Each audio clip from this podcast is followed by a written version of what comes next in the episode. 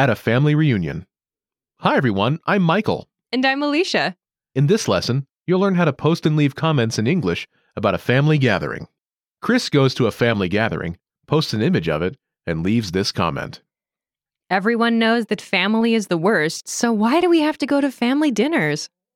Listen to a reading of the post and the comments that follow. Everyone knows that family is the worst, so why do we have to go to family dinners? It can't be that bad. Sneak a hip flask with you, just in case. If I have to suffer, you have to suffer too. It's called love. Be happy you're not Spanish. I've heard they hang out with family every weekend. Listen again to Chris's post. Everyone knows that family is the worst, so why do we have to go to family dinners?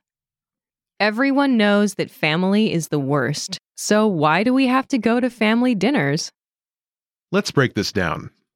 First is the expression, everyone knows that family is the worst.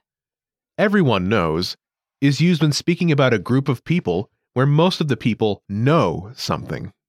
It's an expression used to exaggerate. Know can be substituted for another verb. For example, everyone has iPhones, meaning a lot of people have iPhones. Not everyone. Listen again. Everyone knows that family is the worst. Everyone knows that family is the worst. Then comes the phrase, So why do we have to go to family dinners? why do we have to? is a common expression. It's usually used for complaining. We can substitute we for I or any other pronoun.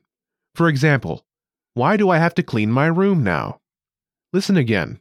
So why do we have to go to family dinners? So why do we have to go to family dinners?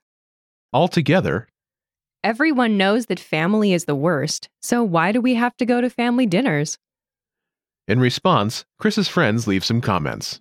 His neighbor Gloria says, It can't be that bad. It can't be that bad. It can't be that bad. Use this expression to show that you think the other person is being cynical.